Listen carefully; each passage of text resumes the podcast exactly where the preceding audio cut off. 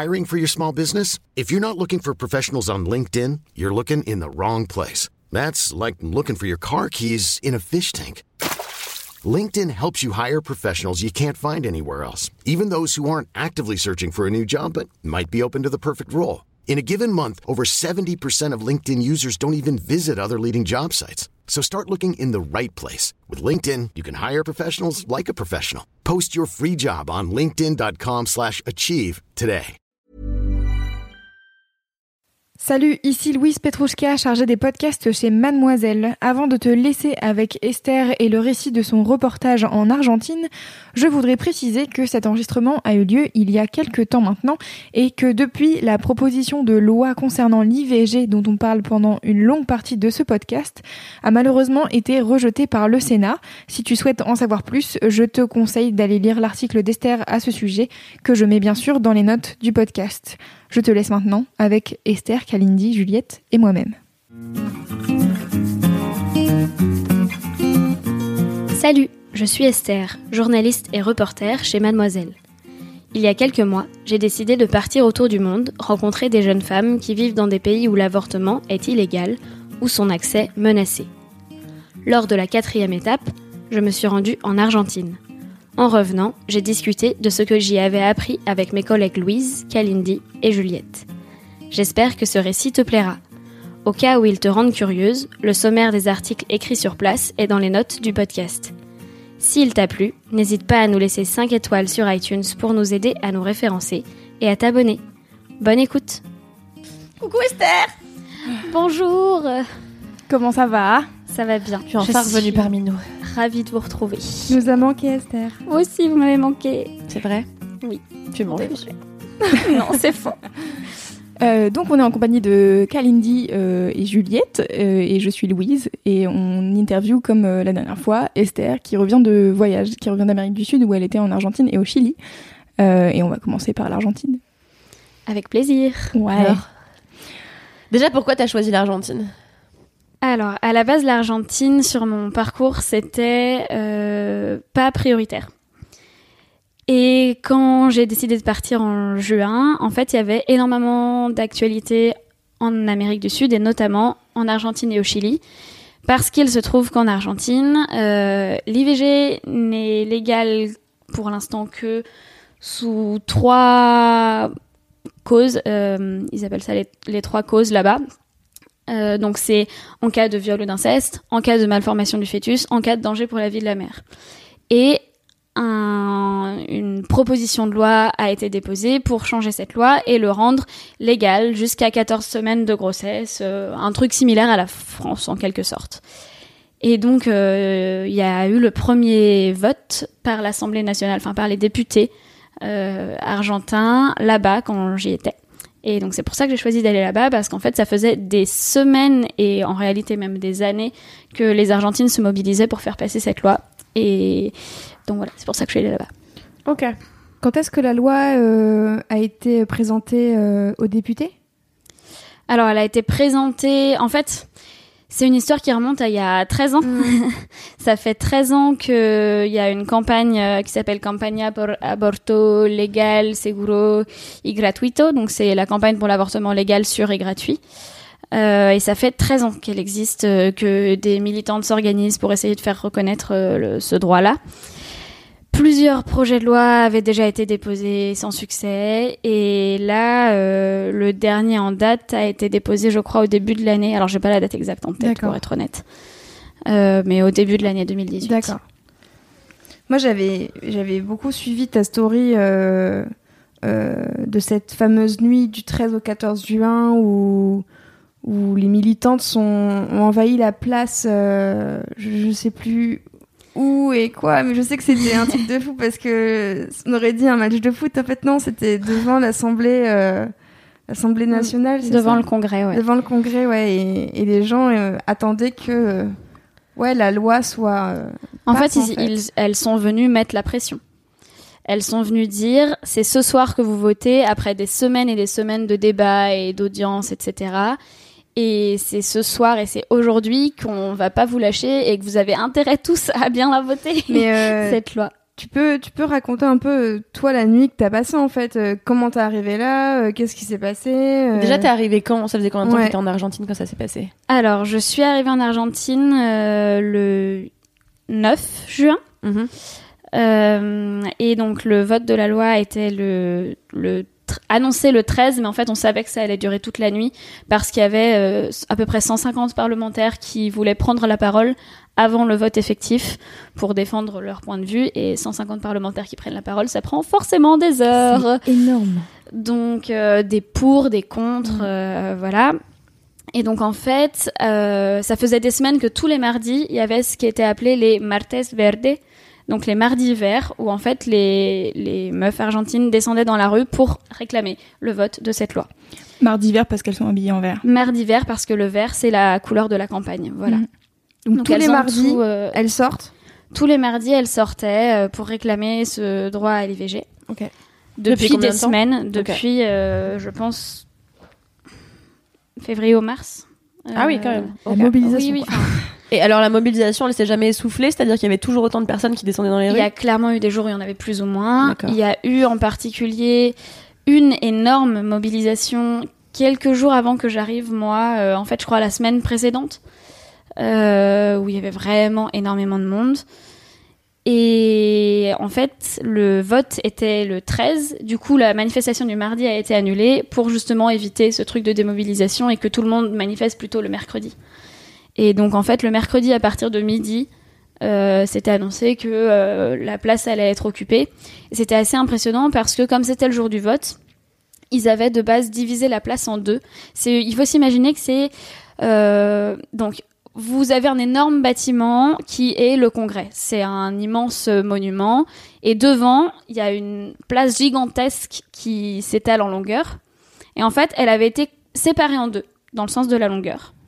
Parce que il fallait prévoir un côté pour les pros et un côté pour les anti. D'accord. Mmh. On peut dire pro-choix ou anti-choix, ou on peut dire pro pour la loi ou anti pour la loi, voilà. Et donc... cette place était divisée en deux pour prévoir, pour éviter les heurts en fait entre les deux camps. Et il se trouve que si la place était bien divisée en deux au début de la journée, dans la soirée en fait, les grilles ont été bougées parce qu'il y avait vraiment beaucoup plus de personnes qui étaient pour le droit à l'avortement et qu'en fait il n'y avait pas suffisamment de place de leur côté alors que de l'autre côté c'était libre en quelque sorte. Et est-ce qu'il y a eu des affrontements violents entre les deux camps ou est-ce que ça a été assez pacifiste dans l'ensemble? Il n'y a pas eu d'affrontements violents directs, je dirais. Pas de gens qui se sont tapés. Mais dans la soirée, justement, à un moment où ils avaient décalé les grilles, donc il n'y avait plus qu'en fait un quart de la place qui était pour les anti-choix et trois quarts de la place pour les pro-choix. Et là, quand tu te mettais juste devant la grille, il y avait des militants pro-choix qui étaient... clairement un peu dans l'agressivité et qui en fait il y avait donc des énormes grilles, des policiers derrière et derrière les militants anti-choix qui étaient donc séparés par ce cordon quoi, et les pro-choix tapaient sur les grilles, hurlaient donc c'était assez tendu, mais plus tard dans la soirée ça s'est calmé. Moi j'ai assisté à un moment de tension comme ça et c'est tout. Et toi c'était quoi ton ressenti du coup? Comment tu t'es sentie au milieu de toute cette agitation alors que tu t'es arrivée depuis très peu de jours, t'avais à peine eu le temps de manger des empanadas?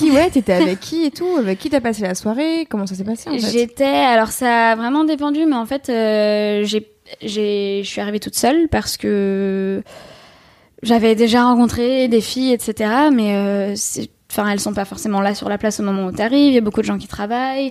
Il y a donc voilà. En fait, quand je suis arrivée sur la place, moi, je suis venue dès le mercredi à midi.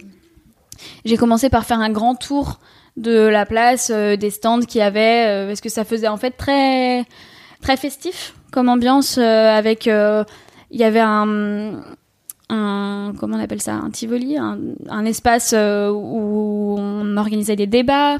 Il y avait plein d'associations féministes qui avaient des stands, il y avait des partis politiques qui étaient là, il y avait des gens qui vendaient des bouquins, il y avait des gens qui vendaient les pañuelos verdes, qui sont les foulards verts symboliques du mouvement, symbole du mouvement. Et en fait, il y avait surtout énormément de gens avec des pancartes et de gens qui chantaient. Et une manifestation en Argentine, c'est, en tout cas celle auquel j'ai assisté, c'est surtout énormément de joie, j'ai l'impression, même si c'est aussi de la colère, parce que là, ce qu'elle revendiquait, c'était quand même un droit fondamental.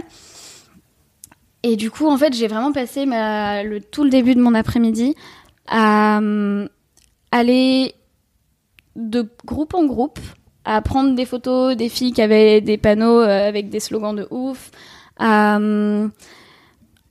écouter leurs chants et leurs slogans. Et puis, il y a un moment où en fait, il faut savoir que je parlais pas espagnol extrêmement bien. Donc, c'était un peu compliqué pour moi d'interagir au début. Et donc, dans l'après-midi, j'ai retrouvé une lectrice de Mademoiselle qui s'appelle Margot et qui était en Argentine et qui, elle, voyageait en Amérique du Sud depuis plusieurs mois et qui, donc, avait un espagnol bien meilleur que le mien et qui m'a aidée pas mal à faire certaines interviews. Merci Margot, du coup. Voilà. Merci Margot. Et donc, je l'ai retrouvée, elle, on a un peu vagabondé. J'avais une interview prévue avec... En fait, beaucoup de militantes m'avaient donné rendez-vous ce jour-là. Des gens à qui je voulais parler pour les interviewer m'avaient dit « Bah, c'est pas trop possible d'ici là parce qu'on est très, très occupés. Mm-hmm. Mais on se voit le 13. De toute façon, on y sera là toute la journée, toute la nuit. Mm-hmm. Donc, on aura le temps, quoi. » Donc, il y a notamment des filles de la campagne Ni Una Menos, qui veut dire pas une de moins, et qui est contre les féminicides en Amérique latine, qui a été lancée il y a quelques années déjà. Que j'ai pu interviewer donc en partie grâce à Margot cet après-midi-là. Donc j'ai pas mal bougé. Après j'ai d'autres amis qui m'ont rejoint. En fait, la fille qui m'hébergeait, qui est une amie à moi française qui fait un stage là-bas, mais qui est en colocation avec des Argentines et d'autres personnes. Donc on a passé un peu le début de la soirée là-bas. Et l'ambiance était toujours la même, en fait, avec des gens qui crient partout, des gens qui dansent, des gens qui vendent de la nourriture, Juste le sentiment de « Ok, on est tous ensemble et on va mettre la pression à ces législateurs. » Et en fait, moi, je suis pas restée toute la nuit. Ouais, c'est ce que j'allais demander. En fait, forcément, ça se désemplit pendant la nuit. Les gens, les gens, ça c'est forcément un peu désempli, mais il y a vraiment énormément de personnes qui ont quand même passé la nuit. Quand j'y arrivais, le mercredi midi, il y avait des gens qui arrivaient avec leur duvet. Il y avait des tentes. Donc, enfin... Il y a vraiment beaucoup de gens qui ont veillé toute la nuit sur cette place. En l'occurrence, moi, je suis pas restée parce que j'étais toute seule, parce que ça devenait long et froid. Et donc, je suis allée me coucher vers, je pense, minuit, 1h. J'ai mis mon réveil 3 heures plus tard en me disant « Ok, je regarderai » parce qu'on savait, les estimations de temps de parole des députés avant le vote devaient nous pousser jusque vers le matin pour le vote. Donc, j'ai mis mon réveil très très tôt en me disant « Je retournerai sur la place ». Je ne l'ai pas entendu car je n'avais que 3 heures de sommeil et du coup je me suis réveillée seulement à 8h et j'ai couru à la place et en fait je suis arrivée 1 heure avant le vote. Ah donc à 8h ils n'avaient pas encore voté. Non, à 8h ils n'avaient pas encore voté et il y a des meufs qui sont restées toute la nuit sur la place pendant que moi je dormais à veiller en fait et à dire on est là. Et c'est des éléments qui ont été repris par les députés qui étaient pro-choix et qui voulaient voter cette loi pour dire en fait elles sont là, elles sont dehors, elles nous attendent et on va pas les décevoir. Et donc clairement ce qui a payé dans le vote de cette loi, parce que la loi a été adoptée par les députés, c'est la pression que les militantes ont mise. Mmh. Et toi t'arrives là-bas vers 8h, puis après il y a les résultats, qu'est-ce qui se passe dans ta tête à toi ? Alors déjà, quand j'arrive, j'ai l'impression d'arriver un peu sur un, je sais pas, un espèce de champ de bataille. Enfin, c'était vraiment, il y avait des trucs qui avaient un peu brûlé parce que les gens avaient fait comme des feux pour se réchauffer. Il y avait des déchets partout. Et en fait, il y avait un peu moins de monde que la veille. Mais plus t'avançais vers le bout de la place, plus tu te rapprochais en fait de l'écran géant qui retransmettait ce qui se passait dans le Parlement en direct. Plus c'était bondé et serré et ça devenait compliqué d'avancer. Et honnêtement, il y avait encore beaucoup de groupes qui chantaient, etc., mais c'était tendu, en fait. On sentait l'appréhension et le fait que, ok, ça va être bientôt le résultat. Et les gens, ils commencent à fatiguer, peut-être, aussi. Il y avait de la fatigue, il y avait vraiment des semaines, des années de combat derrière qu'elles avaient peur de voir s'effondrer dans l'heure qui venait, quoi. Et j'ai pris une photo... quelques secondes, je pense, avant le résultat du vote de la foule derrière, parce que j'ai réussi à m'approcher tout près de l'écran géant, du coup. Et donc, si je me mettais sur la pointe des pieds, malgré ma toute petite taille, en levant mes bras bien haut, je pouvais avoir une vue de la foule qui attendait. Et vraiment, on voit sur la photo que les gens sont extrêmement crispée. Et c'est juste avant les résultats, et voilà. Et par contre, au moment des résultats, au moment où ça tombe, je pense que je n'ai jamais entendu un cri de joie pareil. C'était... J'ai même du mal à le décrire avec des mots, parce qu'en fait, il faut imaginer une foule entière qui se met à hurler de bonheur et à sauter dans tous les sens et à s'embrasser et à pleurer et à... Ça a été quoi, toi, ton... Qu'est-ce que t'as fait ? Est-ce que t'as crié de joie avec eux ? Est-ce que tu t'es mise à pleurer ? Est-ce que t'as pris des gens dans tes bras, les gens qui étaient à côté de toi ? Qu'est-ce qui s'est passé ? J'étais en train de prendre une vidéo, en fait, de ce moment-là. Donc, j'avais mon téléphone dans la main. Et en fait, je sais plus ce que j'ai dit, honnêtement, mais je pense que oui, j'ai dû forcément... Enfin, oui, je pense que j'ai crié avec les gens qui étaient là quand on a vu. Et tu sais, comme je parlais pas forcément bien espagnol, j'ai eu une demi-seconde de... C'est un cri de joie, c'est un cri de joie. Et ce moment-là était vraiment intense. Et même, en fait, il y avait d'autres journalistes à côté de moi. Et c'était trop marrant parce qu'on était tous avec les appareils photos ou les téléphones. Et j'en ai vu plein dire genre « Yes !» Et genre faire les mouvements et en même temps être là « Ah merde, il faut que je continue à prendre des photos en même temps !» Enfin, c'est la ligne entre « Ok, je suis journaliste » et en même temps, ce sujet me tient à cœur. Et je suis en train de vivre ce moment qui est historique. Est très fine et c'est dur de garder les deux casquettes à ce moment-là, mais ouais, c'était phénoménal. Et il y a eu une petite confusion en fait, parce qu'il y a des députés qui ont dit non mais on s'est trompé de vote, on a voté oui alors qu'on voulait voter non. Donc ils ont voté une deuxième fois. Oh. Et alors là, donc ça c'est arrivé panique. Après ce cri de joie énorme. Il y a eu un premier cri de joie, il y a eu une première annonce de résultat, un temps mort de attendez, en fait, on s'est trompé de vote. Genre, les gars ont réussi à voter oui alors qu'ils voulaient voter non. J'étais en train de... Magouille et compagnie, non, surtout. Qu'est-ce que... Il y a quand même deux boutons choisis. C'est vraiment peu compliqué. Pas comme près de la question. Je croyais qu'il fallait voter l'inverse de ce que je pensais, dis donc. Donc, revote, qui ne change pas les résultats. Pas du tout. Bah si, du coup, il y a quelques personnes qui changent de camp, mais il y avait suffisamment de marge, en fait. Mais attends, mais c'est légal, cette histoire de recommencer à voter, oui, ça me semble complètement hallucinant, quoi. Enfin, mais vraiment, du coup, ça a fait un espèce de faux départ, tu sais, de... Ah, trop bien qu'est-ce qui se passe ? Ah si, c'est bon. Ouais, c'est la lande aux Oscars, quoi. Ouais. Mais... On peut faire cette comparaison. Et combien de temps ça c'était quoi le laps de temps entre les deux moments ? Est-ce que les gens il y a eu un vraiment très très rapide. OK. Très à peine quelques minutes. OK. Mmh. Moi ça me semble hallucinant tout ce que tu décris parce que j'ai jamais manifesté pour quoi que ce soit. J'ai jamais eu d'implication dans une implication en tout cas réelle physiquement dans une cause ou quoi. Du coup, j'ai jamais ressenti ce truc-là de t'as l'impression de vivre un moment décisif pour l'histoire en fait. Ça doit être complètement fou. Et est-ce que du coup tu te sens encore plus impliquée dans la cause ? Est-ce que...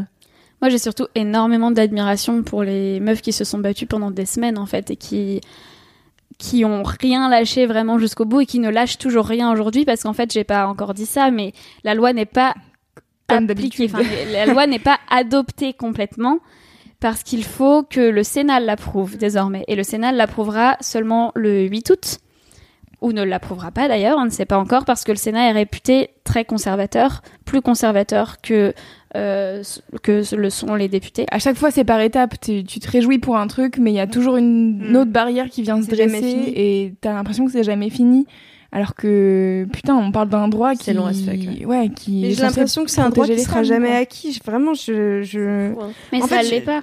J'ai envie de te poser une question parce que tu suis ces femmes à travers le monde depuis quelques mois maintenant. Et donc, t'as assisté à, en Irlande, un changement de situation. Maintenant, l'IVG va être légal, c'est ça ? Ouais. Alors c'est pareil. Sous certaines conditions. La Constitution autorise désormais de légiférer. Voilà, donc la loi n'est pas encore passée. Voilà, maintenant on a l'Argentine qui commence à aller dans ce sens-là, mais si tu as entrepris tout ce projet d'aller rencontrer les femmes et faire des reportages autour de cette thématique sur l'accès à ce droit à l'avortement, à la contraception, à la santé pour les femmes, est-ce que tu pourrais faire un bilan en fait de ton expérience et te dire genre ok, on en est où en fait ? Est-ce qu'on avance ? Qu'est-ce qui se passe ? Tu vois, parce que j'ai l'impression qu'on est dans une situation où il est menacé constamment. Et alors, qu'est-ce qu'on va faire ? Est-ce que t'es optimiste ? Est-ce que t'es pessimiste ? Ma question dure 1000 ans.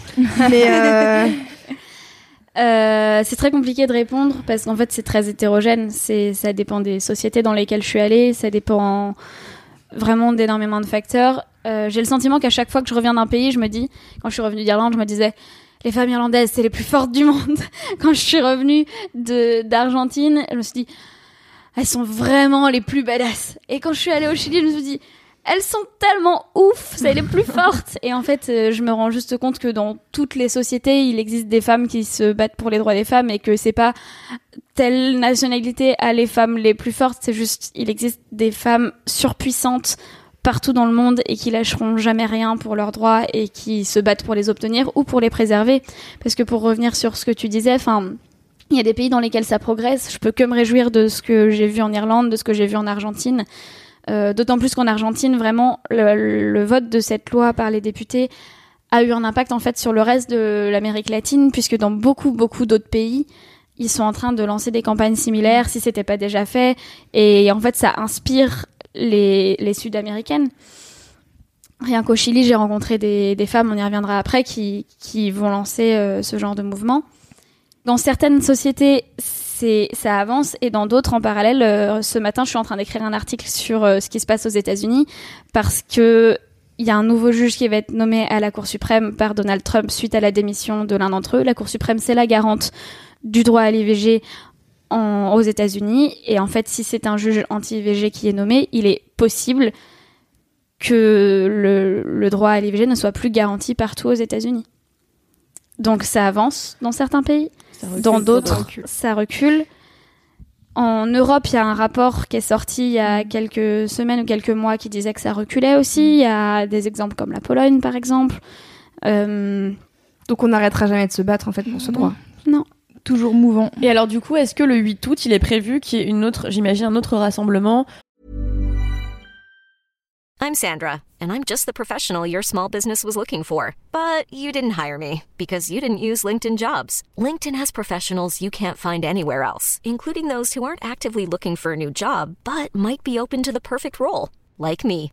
In a given month, over 70% of LinkedIn users don't visit other leading job sites. So if you're not looking on LinkedIn, you'll miss out on great candidates like Sandra. Start hiring professionals like a professional. Post your free job on linkedin.com/achieve today.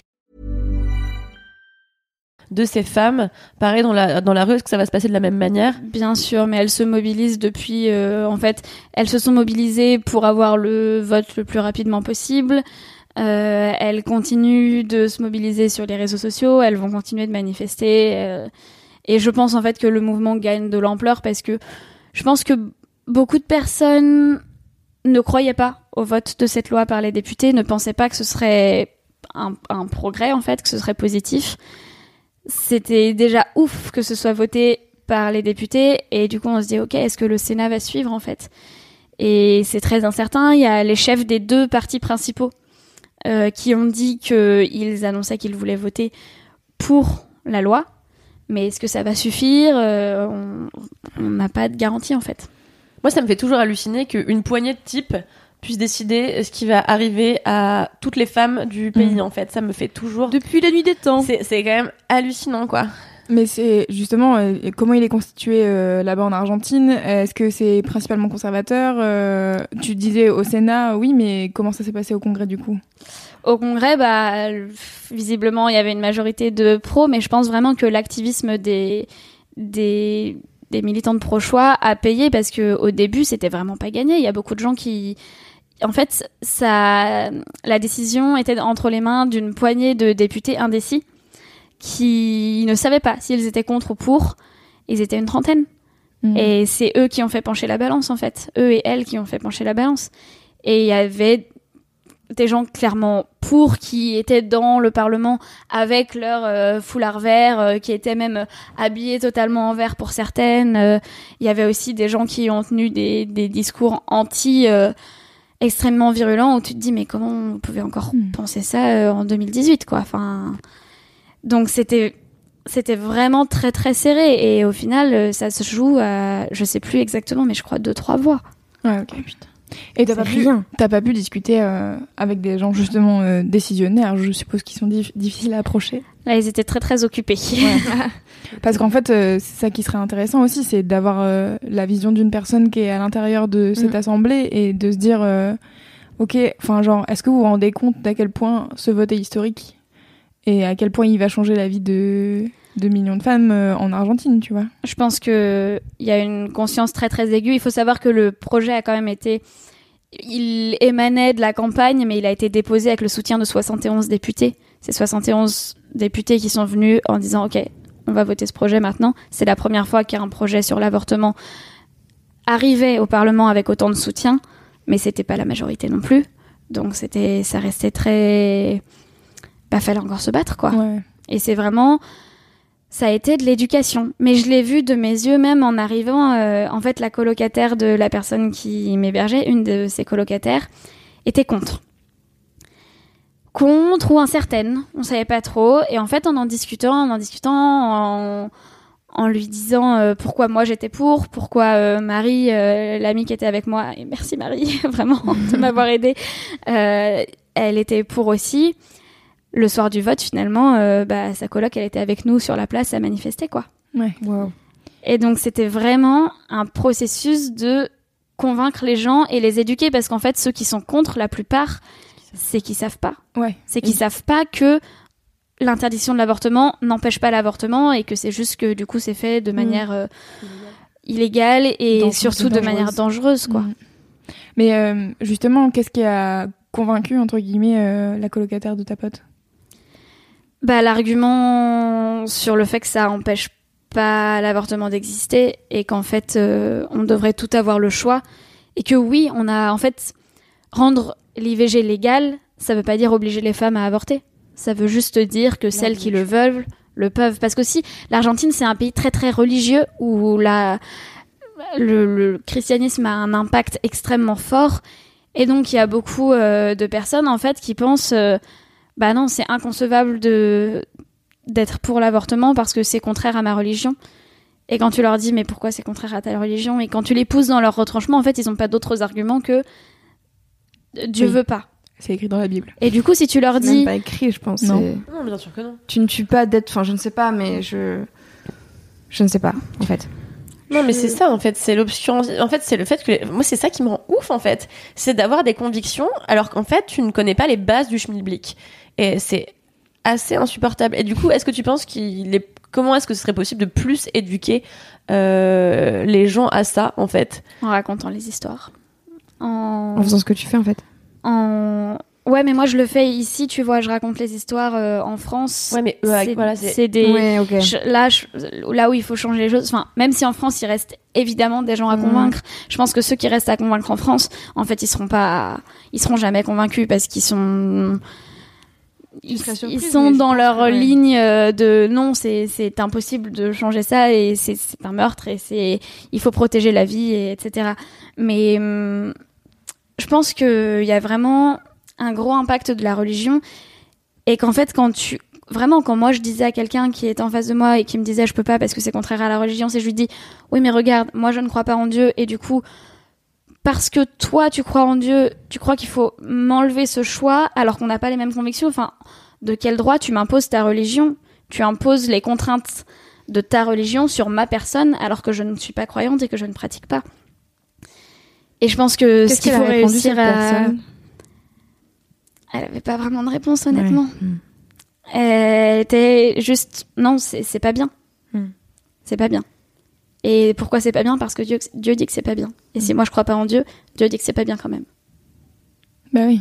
En même temps, les gens ils sont dans un truc où leur foi c'est leur vérité, donc t'es pas dans leur vérité. Enfin, tu peux avoir la foi et ne pas l'imposer aux autres. Tu vois. Non, mais bien sûr. Mais je pense que j'ai rencontré des gens comme ça aussi, énormément de gens qui en fait sont genre bah oui effectivement, moi je suis contre l'avortement à titre personnel, mais je sais que c'est ma conscience propre et c'est pas forcément celle qui est partagée par d'autres personnes et je vois pas de quel droit j'imposerais ma décision à d'autres personnes, quoi.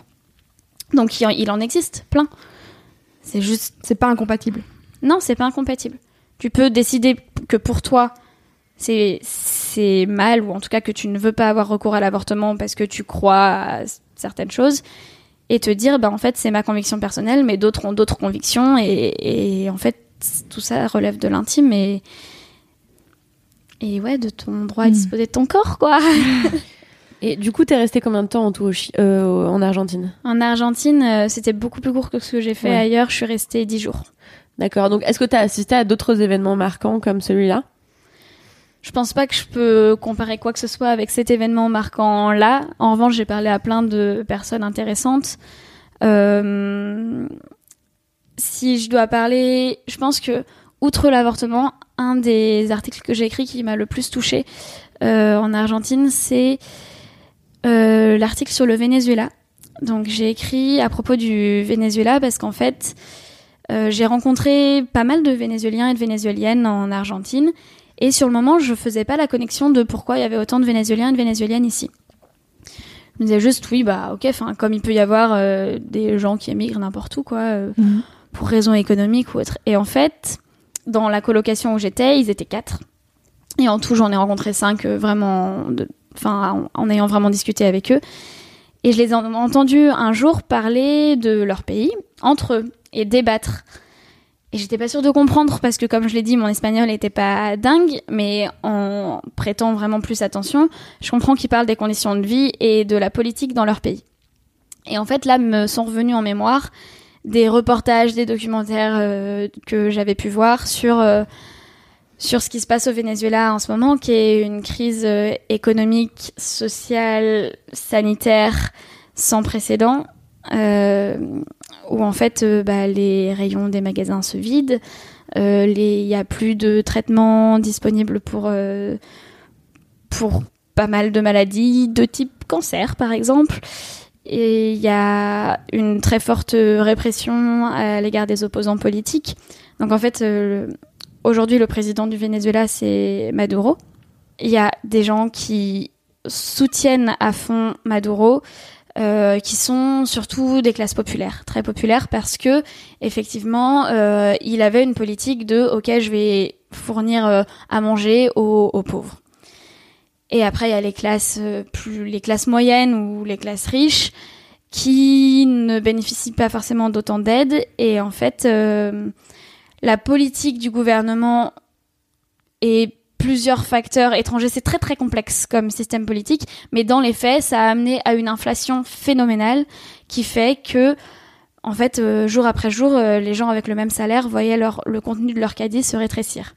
Et donc moi, plutôt que de m'intéresser au fondement idéologique, parce que vraiment c'est très compliqué d'avoir un avis là-dessus pour moi, enfin, qui suis-je pour juger, tu vois, j'ai juste décidé de m'intéresser au parcours des personnes que j'ai rencontrées, qui ont utilisé le mot « fuir » pour m'expliquer qu'elles avaient quitté le Venezuela. Elles m'ont dit « j'ai fui mon pays ». Et donc ces personnes-là étaient clairement du côté de l'opposition à Maduro et ont fui pour diverses raisons, notamment économiques, parce qu'en fait, quand jour après jour, tu n'arrives plus à fournir et à mettre ce qu'il faut pour te nourrir dans ton caddie, ça devient très compliqué.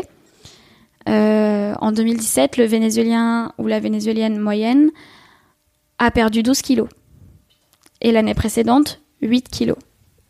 Donc il y a clairement un problème de famine. Oui, les gens n'arrivent plus à se nourrir en fait. Et donc le gouvernement a mis en place des systèmes pour faire de la distribution alimentaire, mais c'est pas suffisant. Donc souvent, dans les familles qui en ont les moyens, il y a des gens qui sont envoyés à l'étranger pour faire de l'argent, pour renvoyer de l'argent à la maison. Mais est-ce que le problème, c'est l'argent ou c'est le manque de nourriture ?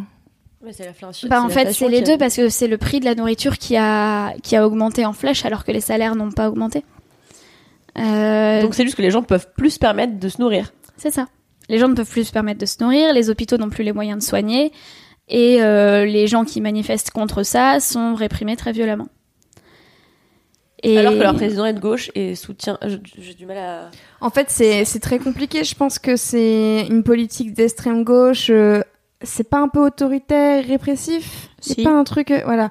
Et je crois que enfin, comme dit Esther, c'est très compliqué. Il faut s'intéresser à la question de manière un peu plus approfondie. Et en fait, il y a un article dans Le Monde diplomatique notamment qui parle des deux visages de la crise vénézuélienne. Mmh. Et l'article est très bien pour comprendre qu'en fait, effectivement, c'est très polarisé et que la politique qui se voulait de gauche du gouvernement a mené, avec d'autres facteurs extérieurs, comme je disais tout à l'heure, à une inflation incroyable qui a plongé la population dans une précarité sans nom.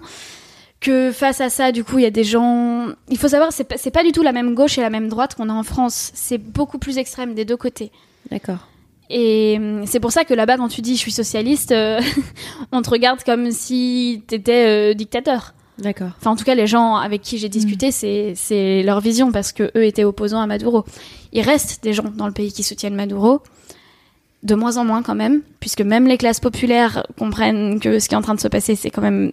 très difficile, et que bah en fait elle souffre de pas pouvoir avoir accès à des médicaments en dépit du fait qu'on leur distribue des caisses de nourriture qui elles-mêmes ne sont pas suffisantes pour nourrir toute leur famille. C'est aussi un système de contrôle social. Et en fait, je pense que la meilleure manière d'aborder ce sujet-là était de dire ok, je vais donner la parole à des gens qui ont fui le pays. Parce que de toute façon, je peux pas mettre les pieds dans le pays. Il y a encore des journalistes qui ont été emprisonnés dans ce pays il y a quelques temps. Enfin, donc je ne m'y suis pas rendue. Donc en gros, cette rencontre avec ces personnes-là, ça t'a aussi marqué, quoi. Ah oui, bah de ouf. Et en fait, quand t'as quelqu'un qui te dit, bah au début je faisais ce travail-là, j'étais pompier à tel endroit, puis finalement j'ai changé pour en avoir un mieux payé parce que j'arrivais plus à fournir, puis finalement j'ai changé pour en avoir un qui était vraiment plus dangereux. En gros, il est devenu pompier sur une plateforme pétrolière, mais du coup, vraiment beaucoup mieux payé. Et c'était bien parce que c'était un travail qui était dangereux. Donc, en fait, j'étais 14 jours à plein temps sur place et après, j'avais 14 jours de repos. Et du coup, je pouvais mettre à profit ces 14 jours de repos pour avoir un autre travail. Parce qu'en fait, il y avait besoin de... Avec ces gens ? Là, cette personne en particulier, la trentaine. Mais le processus qu'il te décrit de changement de travail puis d'autres s'étale sur plusieurs années. Mais sa copine à ce mec est beaucoup plus jeune que lui et a grandi dans un milieu relativement privilégié, elle avait déjà voyagé, etc. Mais elle te décrit la même chose et en fait c'est ensemble qu'ils ont pris la décision de quitter le pays. Elle est partie devant lui, ils l'ont rejoint. Il y avait un autre couple que j'ai rencontré pour qui c'était une procédure très similaire. Donc t'as les gens qui l'ont fait vraiment pour des raisons économiques parce qu'ils n'arrivaient plus à fournir et qu'ils voyaient pas d'avenir en fait dans leur pays. Et il y en a d'autres. Il y a quelqu'un que j'ai rencontré aussi qui a fui à cause des troubles politiques parce qu'il y a aussi une insécurité folle. En fait, il raconte que face à la situation économique et sanitaire du pays, les gens se sont mis à manifester. Face à la répression politique aussi, en 2014, il y a un opposant qui a été emprisonné. Lui, il est sorti manifester avec d'autres jeunes pour protester contre cet emprisonnement. Alors, c'est un opposant qui est très contesté par ailleurs, parce que rien n'est simple dans les politiques de ce pays-là. Mais en gros, ils ont manifesté pendant 3 mois. Ils ont tenu comme une zone de la ville.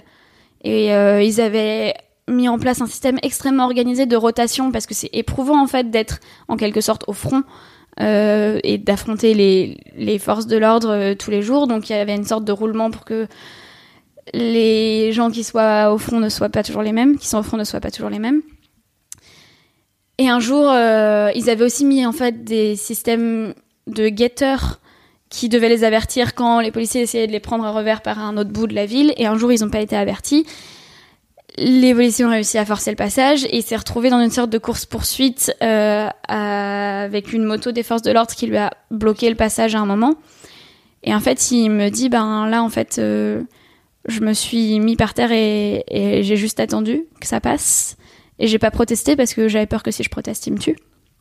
Et il décrit les policiers qui enlèvent leur casque et qui le frappent avec leur casque. Il a donc ensuite été arrêté, jeté en prison, dans une cellule de 8 personnes où ils étaient en fait 25. Et où en fait, il m'a dit, l'objectif de cet emprisonnement, c'est de nous casser et de nous faire perdre espoir et d'éviter qu'on ressorte manifester. Et ça n'a pas duré longtemps. Au bout de 3 jours et demi, il a été relâché contre paiement, mais c'était 3 jours de 25 dans une cellule de 8 sans sanitaire, où on te jette la nourriture par terre, et où on t'insulte et où on te menace et où on te dit qu'on va te charger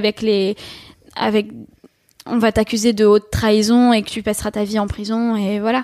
Et donc quand ils ressortent, les gens, bah, soit ils arrêtent de manifester, soit ils y retournent pour certains, soit ils décident de partir, parce que il y a aussi cette insécurité qui fait qu'il y a des milices dans la ville qui tuent des manifestants, en fait. C'est des gens qui se baladent avec des mitraillettes dans la rue, et un nombre impressionnant de personnes qui sont mortes. Et est-ce que du coup ces rencontres et ces discussions que tu as eues avec ces gens-là, ça t'a poussé à, pourquoi pas, faire du Venezuela une des destinations dans lesquelles tu voudrais aller, même si c'est un peu éloigné de ta problématique centrale? Oui, si, à titre perso, je trouve ça hyper intéressant, et je trouve que ça mériterait de s'y plonger. Après, honnêtement, j'ai zéro expertise sur le sujet pour l'instant, au contraire des droits sexuels et reproductifs sur lesquels je m'y connais beaucoup plus. Mais clairement, aller raconter... Je pense qu'ici, on n'est pas au courant, en fait. Enfin, clairement, moi, je sais qu'il y a des problèmes au Venezuela, mais je suis absolument pas capable de t'en donner la teneur, tu vois. Tout ce que tu me racontes, pour moi, c'est de la nouveauté, en fait. J'étais pas au courant, et du coup, j'aurais bien aimé en savoir plus, et que éventuellement quelqu'un aille sur le terrain pour nous raconter ce qui s'y passe vraiment, en fait, parce que ça me semble être complètement lunaire. Il y a des journalistes sur le terrain, il y a même des journalistes vénézuéliens sur le terrain, etc. Je pense que la meilleure source sur le sujet, honnêtement, c'est Le Monde diplomatique. Donc il y a en fait, c'est tous les sujets que j'aborde globalement, il y a déjà de l'info dessus. On me dit souvent, mais merci d'en parler parce qu'on en entend parler nulle part ailleurs. C'est faux. Non, mais on n'en entend peut-être pas parler dans certains médias. On n'en entendait peut-être pas forcément parler sur Mademoiselle auparavant parce qu'on n'avait pas les moyens de le faire. Non, mais je pense aux gens qui s'informent justement chez nous, tu vois, via ton regard, en fait. Et... Bah, c'est pour ça que j'ai estimé important de faire ce reportage. Après, de là à aller au Venezuela, c'est pas à l'ordre du jour pour l'instant, d'autant plus que c'est compliqué politiquement. Et... C'est dangereux en plus. Esther parlait tout à l'heure de journalistes emprisonnés, donc j'aimerais éviter. S'il te plaît, ne va pas en prison en Venezuela. Non, mais en fait, après, à partir du moment où, tu vois, là, Le Monde diplomatique, on pourra mettre des liens en source pour le podcast. Bien sûr. Mais c'est vrai que, en fait, à part donner d'autres sources d'informations, à part là maintenant, on peut pas faire grand chose. Et en dire beaucoup plus, à part aller lire le témoignage. Moi, en tout cas, j'ai pas... Clairement, je pense que le témoignage est plus clair que le récit que je vous en ai fait là. Parce que dans ma tête, c'est aussi très mélangé avec des émotions, et c'est assez confus parce que c'était quand même très intense d'avoir cette discussion avec ces gens, et d'en avoir un moment qui soulève son t-shirt pour te dire, bah, tu vois, les petites cicatrices que j'ai là, en fait, c'est des plombs, c'est des balles qui sont pas faites pour tuer, mais pour blesser. Et c'est des trucs qui s'est pris pendant les manifs. Donc, pour moi, c'est... clair dans ma tête, mais j'ai du mal à le retranscrire à l'oral. À l'écrit, je sais que je l'ai mieux retranscrit dans mon article. J'ai mis d'autres sources, justement, également dans mon article, d'autres endroits où on peut s'informer plus largement sur la situation qui est très complexe. Pour répondre à ta question, moi, il y a des tas de reportages que j'ai envie de faire sur plein d'autres sujets qui, pour le moment, sont pas à l'ordre du jour parce que d'autres choses sont à l'ordre du jour. Ok, merci Esther pour ce témoignage sur ton voyage en Argentine. On fait une pause et on revient dans une semaine avec un nouveau podcast sur, cette fois-ci, ton voyage au Chili. À dans une semaine alors. C'est terminé pour cette 4e étape de mes aventures autour du monde. Pour en savoir plus, rendez-vous dans le sommaire des reportages que j'ai réalisés sur place. Le lien est dans les notes du podcast. Si cela t'a plu, n'hésite pas à nous laisser 5 étoiles sur iTunes pour nous aider à nous référencer et à t'abonner. À très bientôt. Attends, c'est pas fini, ne pars pas tout de suite. Si tu aimes les podcasts de Mademoiselle et que tu ne les as pas tous encore écoutés, je te conseille personnellement d'aller écouter notre podcast The Boys Club sur la masculinité. Des interviews menées par Mimi et Fab sur ce que ça fait d'être un mec en 2018, avec des invités comme Raphaël Descraques, Léopold Aka Le Pérave, Thomas Ercouette et bien d'autres. Un nouvel épisode un mercredi sur 2. Je te conseille d'aller écouter ça très vite. Et moi je te dis à bientôt.